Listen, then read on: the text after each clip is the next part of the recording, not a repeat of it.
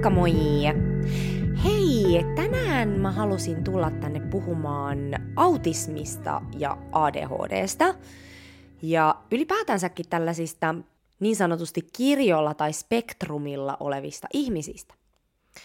Ja siitä, että minkä takia nämä spektrum-diagnoosit on lisääntynyt viime aikoina niin valtavasti, ja miten se liittyy tähän kollektiiviseen muutokseen, jossa me ollaan just nyt.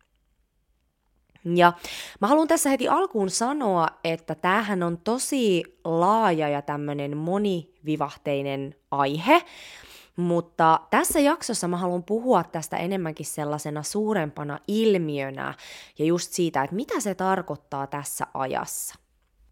Eli nyt jos ajatellaan, niin autismi ja ADHD, niin nehän nousee yleensä esiin siinä vaiheessa, kun lapsi laitetaan kouluun. Tai ainakin tässä vaiheessa se kärjistyy. Tai sitten nämä oireet saattaa vahvistua esimerkiksi työpaikalla sillä lailla, että ei pysty keskittymään tai sitten sopeutumaan esimerkiksi työyhteisöön. Ja mikä yleensä kuuluu tähän autismiin ja ADHD, on se, että, että keskittyminen on yleensä sellaista valikoivaa. Ja yleensä näillä ihmisillä on tämmöisiä poikkeuksellisia kykyjä hyvin tietynlaisilla osa-alueilla. Ja silloin kun he pääsevät toimimaan heidän kiinnostuksen kohteiden parissa ja just heille sopivalla tyylillä, mikä todennäköisesti poikkeaa vahvasti valtavirrasta, niin heillä on kyky uppoutua siihen tekemiseen ihan täysillä. Ja kaikki sellainen, mikä ei kuulu siihen kiinnostuksen piiriin, niin tuntuu tosi merkityksettömältä ja siihen on tosi vaikea keskittyä. Ja Mä näen tämän niin, että näillä spektrum-sieluilla, niin näillä on vaan yksinkertaisesti tosi selkeä sielun tehtävä tässä elämässä, josta he ei voi mitenkään poiketa. Ja tästä syystä se on ihan ekstra tärkeää, että tällaisten lasten ja ylipäätänsäkin ihmisten annetaan toimia just heidän biologiaan soveltuvalla tavalla. Ja nyt jos tätä peilaa aivojen toiminnan kautta, niin yleensä esimerkiksi ADHD-ihmisillä on tosi kova tarve liikkua. Eli heidän liike- ja lihasaisti on vahva. Ja heidän mieli toimii valtavan nopeasti, ja tästä syystä heillä saattaa olla vaikeuksia esimerkiksi jäsentää puhetta, koska puhe on niin paljon hitaampaa kuin heidän ajatuksen juoksu. Ja tästä syystä monesti ADHD-ihmiset tykkää ilmasta itseään esimerkiksi taiteiden ja luovuuden kautta. Ja kaikki nämä piirteet, niin nämä liitetään meidän oikeaan, eli kokonaisvaltaiseen aivolohkoon, joka on se meidän luova puoli. Ja tämä on se puoli, joka prosessoi tietoa myöskin nopeasti ja näkee asiat sillä lailla monikerroksisesti. Ja tällä aivolohkolla sijaitsee muun muassa just tämä liike- ja lihasaisti sekä taktillinen aisti, sisäinen ja ulkoinen visuaalisuus sekä intuitio. Ja nämä on sellaisia aisteja, jotka on monesti esimerkiksi ADHD-ihmisillä vahvat. Ja nämä on myöskin sellaisia aisteja, joita ei pahemmin koulussa käytetä. Eli kuten sanottu, niin ADHD-lapsethan on monesti hyvin luovia, koska heillä hallitsee tämä oikea aivolohko. Eli ongelma on se, että meidän yhteiskunnan rakenteet on rakennettu todella vahvasti vasemman aivolohkon toimintoja tukevaksi. Eli tämmöinen lineaarinen looginen ajattelu, pienet yksityiskohdat, istutaan paikallaan, luetaan, totellaan käskyjä. Ja silloin, jos tällainen vahvasti kokonaisvaltainen henkilö laitetaan tällaiseen ympäristöön, niin hän menee ihan häiriöön. Koska tämä tyyli ei vaan yksinkertaisesti sovi hänen luontaisiin vahvuuksiin. Eli häneltä toisin sanoen otetaan pois mahdollisuus oppia.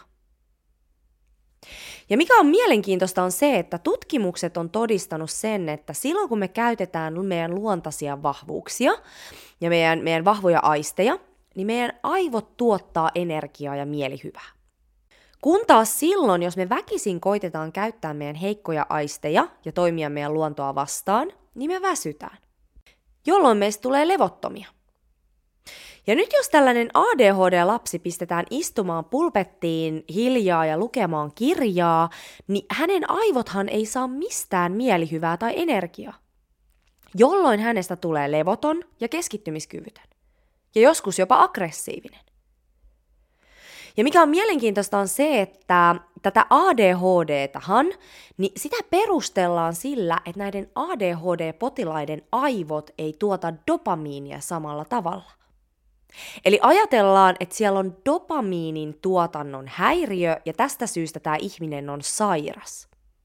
Vaikka tosiasiassa eihän kenelläkään meistä ihan hirveästi virtaa mitään dopamiinia siellä aivoissa, jos me joudutaan koko ajan pinnistelemään sellaisessa ympäristössä, joka ei yksinkertaisesti sovi meille. Ja ihan sama tämmöinen autisti, joka on syntynyt tänne todella tietynlaisen osaamisen kanssa. Niin jos hänen sielunsa on vaikka syntynyt tänne esimerkiksi huippumuusikoksi, niin hän on todennäköisesti jo pienestä pitäen tuntenut sellaista vetoa kaikkeen musiikkiin ja ääniin. Ja tämä on se maailma, mihin hän haluaisi ihan täysiä uppoutua ja tulla mestariksi siinä, koska se on hänen sielun kutsumus. Jolloin hänen on tietysti luonnostaan hyvin vaikeaa löytää motivaatio johonkin vaikka biologian pänttäämiseen, ellei sitä osata liittää jotenkin siihen hänen kiinnostuksen kohteeseen tai hänen elämän missioon. Ja nyt jos me lähdetään peilaamaan tätä human designin näkökulmasta, niin tosiaan niin kuin on paljon puhunut, niin viimeiset 400 vuotta me ollaan eletty tässä cross of planning ajassa, joka perustui pitkälti tällaisiin, tällaisiin tasapäistäviin systeemeihin. Ja tässä ajassa hallitsi myös enemmän vasen, eli se analyyttinen aivolohko, Eli sitä voi ajatella niin, että toi taustaenergia suosi sitä, että tänne maapallolle rakennetaan systeemejä, koska se oli tämän maapallon evoluutiolle tärkeä asia just tässä ajassa. Ja tämä oli semmoinen aika, jossa me saatiin paljon kehitystä aikaan yhteiskunnassa, materialistista kehitystä. Ja tämmöisten systeemien rakentaminen, niin sehän vaatii analyyttisyyttä. Ja tästä syystä myös näiden systeemien rakenteet, kuten koulutusjärjestelmä ja monien työpaikkojen toimintatavat, niin ne on perustunut pitkälti tukemaan näitä vasemman aivolohkon toimintatapoja. Eli maskuliinista tapaa tehdä asiat. Eli nämä rakenteet ei ole tukenut luovuutta. Ja ää, mielenkiintoista on myös se, että et, et, se, että mikä taustaenergia kussakin ajassa hallitsee, niin se vaikuttaa myös siihen, että minkälaisia lapsia tänne syntyy. Eli se vaikuttaa siihen, että miten meidän geenit esimerkiksi ilmentyy. Eli esimerkiksi 50 vuotta sitten niin tänne on syntynyt lapsia, joilla on ollut paljon parempi todennäköisyys menestyä näissä analyyttisissä rakenteissa. Eli ihmisten aivot on keskimäärin kehittynyt enemmän toimimaan analyyttisesti ja strategisesti. Kyllä silloinkin on ollut poikkeuksia ja tätä diversiteettiä, mutta ei niin paljon. Kun taas nyt kun tämä taustaenergia on muuttumassa, ja me ollaan kaikki siirtymässä tähän Cross of Sleeping Phoenix-aikaan, niin tämä uusi taustaenergia, tämä suosii oikein aivolohkon tapaa toimia. Eli sitä meidän luovaa puolta. Eli nyt kun me ollaan pistetty perusrakenteet kuntoon tuossa Cross of Planning-ajassa, eli maailma ja teknologia on mennyt valtavasti eteenpäin, niin nyt maapallon evoluutio vaatii sitä, että me aletaankin olemaan luovia. Me ei enää yhtään tarvitse tehdä tätä maailmaa monimutkaisemmaksi tai rakentaa sitä materialistisesti eteenpäin. Ja tämä uusi taustaenergia, eli tämä Cross of Sleeping Phoenix, mihin me ollaan siirtymässä vuonna 2027, mutta me ollaan jo siirtymävaiheessa, niin tämä perustuu siihen, että me kaikki aletaan toteuttamaan meidän omaa ainutlaatuista elämäntehtävää ja eletään meidän sisäisestä auktoriteetista käsin, eli meidän intuitiosta käsin, eikä enää ulkoisesta auktoriteetista käsin tai auktoriteeteista. Eli tässä uudessa ajassa meidän on tarkoitus astua sellaiseen valaistuneeseen itsekkyyteen ja alkaa häikäilemättömästi luomaan ja toteuttamaan sitä, mitä universumi haluaa meidän läpi luoda – ja koska yhteys kehoon ja intuitioon asuu aivoissa oikealla puolella, niin se vaatii sitä, että me aletaan kultivoimaan näitä oikean aivolohkon toimintoja ja aletaan elämään enemmissä määrin sieltä käsin. Ja voisi sanoa, että moni tämmöinen spektrum-ihminen on vähän niin kuin tämmöinen uuden ajan ihminen.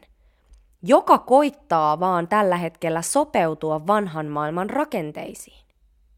Ja tästä syystä mä näen myös, että et, et nämä, ihmiset, jotka on spektrumilla, niin he on tullut tänne romuttamaan nämä vanhan maailman järjestelmät. Koska jos meidän koulut alkaa täyttymään ihmisillä, jotka ei sinne sovellu, niin silloin näiden systeemien on pakko alkaa muuttumaan.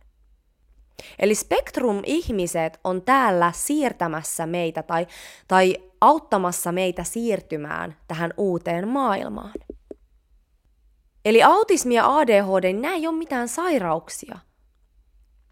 Nämä on persoonallisuuden piirteitä, jotka ei sovellu tämän hetken systeemeihin. Ja tähän niin sanottuun persoonallisuuteen, niin tähän voi vaikuttaa niin moni asia.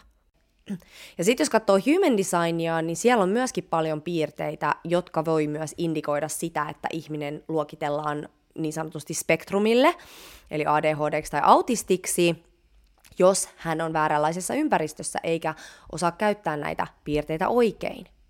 Ja tästä voisi tehdä ihan oman jaksonsa, koska sieltä löytyy niin paljon erilaisia asioita sieltä human designista.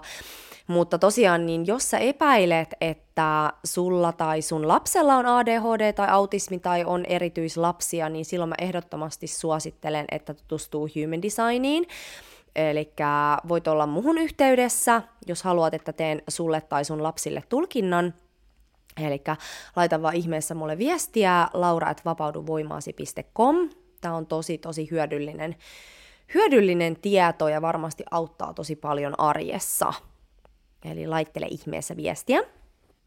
Ja miksi mä halusin tosiaan nostaa tämän esiin on se, että monesti näiden spektrum-ihmisten ominaisuudet vaan yksinkertaisesti poikkeaa siitä valtavirrasta. Ja tästä syystä etenkin heille on niin tärkeää oppia tuntemaan syvällisesti se oma toimintamekaniikka. Ja se sielun blueprintti. Mikä on sun human design? Mitä astrologia sanoo sun sielun tehtävästä? Minkä aistien kautta sä parhaiten omaksut uutta tietoa ja, ja, ja uusia kokemuksia? Miten sun aivot on luontaisesti virittyneet? Mikä sua oikeasti kutsuu elämässä? Mistä sä oot ollut lapsena jo kiinnostunut? Mä vaihtelin ääniviestejä sunnuntai-iltana mun mentori Anne Penttisen kanssa tästä aiheesta – meillä aina kun meillä lähtee, lähtee nämä rullat pyörimään, niin sieltä sielt lähtee. Me, me ei mitään small talkia näissä vie, viesteissä vaihdella. Ja tota, ää, hän lähetti mulle tämmöisen artikkelin, jonka otsikko oli Väsyykö lapsesi helposti ja arki on haastavaa? Ja alaotsikkona oli, että neuropsykologiset häiriöt voivat kuormittaa elämää. Eli tässä artikkelissa käsiteltiin erityislapsia. Ja tämä vaan kertoo sen, että meidän yhteiskunta luokittelee tämän kasvavan spektrum määrän niin, että tämä on neuropsykologisten häiriöiden kasvu. Eli ihan kun näiden lasten aivoissa olisi alkanut olemaan yhtäkkiä enemmän häiriöitä ja sairauksia. Eli ihan kuin olisi yhtäkkiä alkanut vaan syntymään enemmän tämmöisiä viallisia ihmisiä. Vaikka tosiasiassa nämä ihmiset ei vaan enää sopeudu näihin vanhan maailman rakenteisiin. Eli se, että me aletaan diagnosoimaan ja lääkitsemään näitä ihmisiä, niin ei se poista tätä ongelmaa. Eli tämä ongelma poistuu sillä, että me aletaan ymmärtämään ihmisten erilaisuutta ja rakentamaan systeemejä, jotka perustuu ihmisten ainutlaatuisuuden kultivoimiseen. Se on tosi jännä, että miten tässä yhteiskunnassa vallitsee edelleen sellainen erilaisuuden vieroksuminen ja pelkääminen. Et luulisi, että tästä ollaan jo pikkuhiljaa päästy eroon. Ja tähän haetaan sitten jotain turvan tunnetta antamalla näille erilaisille ihmisille joku leima ja lääkkeet. Ja toki tässäkin mä haluan muistuttaa, että mä en tuomitse lääkkeitä sataprosenttisesti. Joskus ne voi olla ihan hyödyllisiä just tiettyyn tilanteeseen ja ne voi tasata jotain tilannetta, jos on tosi vaikea keissi, koska se ei todellakaan ole helppoa syntyä tähän maailmaan tämmöisenä erityislapsena – mutta yleisesti se, että kuinka helposti näitä lääkkeitä annetaan, jos vähänkin erottuu joukosta. Ja tosiaan, jos me palataan tähän meidän koulutusjärjestelmään, niin Anne sanoi just tosi hyvin sitä, että, että meidän nykyaikainen koulutussysteemi, niin se perustuu akateemisuuteen. Ja akateemisuus perustuu kuuntelemiseen, lukemiseen, asioiden lineaariseen rakentamiseen niin, että me aloitetaan pienistä yksityiskohdista ja siitä mennään loogisesti pala palalta yksi askel kerrallaan eteenpäin ja vielä ohjeiden mukaisesti. Ja tämä on myös se, miten meidän yhteiskunta on rakennettu sotien jälkeen. Eli tuhoutunut yhteiskunta on saatu pystyyn massakouluttamalla ihmiset palvelemaan tätä tiettyä visiota ja, ja, ja rakentamaan yhteiskunnan rakenteet pala palalta takas kuntoon. Ja tämä on palvellut meidän yhteiskuntaa tosi hienosti silloin, mutta tämä malli ei vaan enää sovi pätkääkään tähän maailmaan, jossa me ollaan tällä hetkellä. Ja tästä syystä pahoinvointi lisääntyy eksponentaalisesti. Eli se on oikeasti aika käsittämätöntä, että miten tänäkin päivänä me leimataan erilaisuus sairaudeksi. Ja tämä ei päde nyt pelkästään näihin spektrumihmisiin. Eli se, että meidän yhteiskunnassa, ihmiskunnassa elää tämmöinen pelko ja tämmöinen uskomus, niin tämä on myöskin se, mikä halvaannuttaa meidät ja estää meitä elämästä meidän oman darman ja meidän oman totuuden mukaista elämää. Tämä on semmoinen uskomus, joka estää meitä astumasta siihen meidän omaan ainutlaatuiseen voimaan. Eli meidän pitäisi alkaa suhtautumaan kaikkeen erilaisuuteen uteliaisuuden ja kiinnostuksen kautta. Mahdollisuutena. Ja tämä kaikki lähtee siitä, että jokainen meistä alkaa ensin yksilönä ymmärtämään ja arvostamaan sitä omaa ainutlaatuisuutta. Eli opiskelemaan itseään opiskelemaan sitä, että kuka minä olen. Ja juhlimaan niitä erikoisia piirteitä, jotka erottaa sut muista. Koska ne on sun lahjoja tälle maailmalle. Eli enää ei koiteta ahtautua väkisin johonkin ennalta määrättyyn boksiin, se on vanhaa aikaa. Eli nyt tässä uudessa ajassa niin me aletaan murtamaan kaikki boksit ja laatikot pois ja astutaan esiin omien outouksien ja erityislahjojen kanssa. Jos mä haluan perustaa bisneksen jonkun ihmisen kanssa, niin en mä halua samanlaista ihmistä kuin minä, jolla on ihan samanlaiset lahjat. Mä haluan semmoisen ihmisen mun rinnalle, kuka tukee mun vahvuuksia ja heikkouksia. Mä haluan erilaisen ihmisen, jotta me voidaan yhdessä olla paljon enemmän kuin meidän osasten summa. Ja mä haluan nyt tähän vielä sanoa, että jos sä oot tämmöinen erityislapsen vanhempi, niin sulle on annettu tärkeä henkinen tehtävä tässä ajassa. Eli ensinnäkin tämä lapsi on tullut sun elämään opettamaan sulle pyyteetöntä rakkautta. Ja tämä pyyteetön rakkaus, niin tämä pitää muistaa, että tämä lähtee aina loppupeleissä susta itsestä käsin. Eli siitä, että sä opit ensisijaisesti rakastamaan itseäs myös silloin, kun tuntuu siltä, että on todella vaikea olla hyvä vanhempi – ja myöskin se, että tämmöinen erityislapsi, eli tämmöinen niin sanottu uuden ajan lapsi, niin he altistaa kaikki tämmöiset omat vanhasta maailmasta perityt alitajuntaiset pelot esiin. Eli esimerkiksi pelko siitä, mitä muut ajattelee, pelko siitä, että elämä ei kannattele, jos joutuu yhteiskunnan rattaiden ulkopuolelle, pelko laumasta erottumisesta ja, ja häpeä ja syyllisyys ja kaikki nämä, mitä me ollaan nyt putsaamassa pois tässä ajassa. Ja jos sä oot erityislapsen äiti, niin muista, että sä oot valmis tähän haastavaan tehtävään. Sun sielu on tarpeeksi vahva kasvamaan tällä tasolla. Muuten tämä ei olisi osunut sulle. Meidän on hyvä muistaa, että se miten me rakastetaan itseämme antaa esimerkin myös lapsille siitä, että miten rakastaa itseään. Hyvä. Hei, jos sä haluat tutustua sun ainutlaatuisuuteen ja, ja siihen, että kuka sä todellisuudessa olet, niin tervetuloa Human Design ja elämäntehtävävalmennukseen. Eli tämä on semmoinen valmennus, että tämä antaa sulle lupalapun olla just se oma ainutlaatuinen itses, joka sä synnyit tänne olemaan. Ja sitten tosiaan, jos sulla on esimerkiksi lapsi, jonka sä epäilet olevan spektrumilla tai tiedät olevan spektrumilla, niin tämä on myöskin hänelle todella iso lahja ja sulle myöskin tosi suuri helpotus, kun sä opit ymmärtämään sitä hänen human designiaan.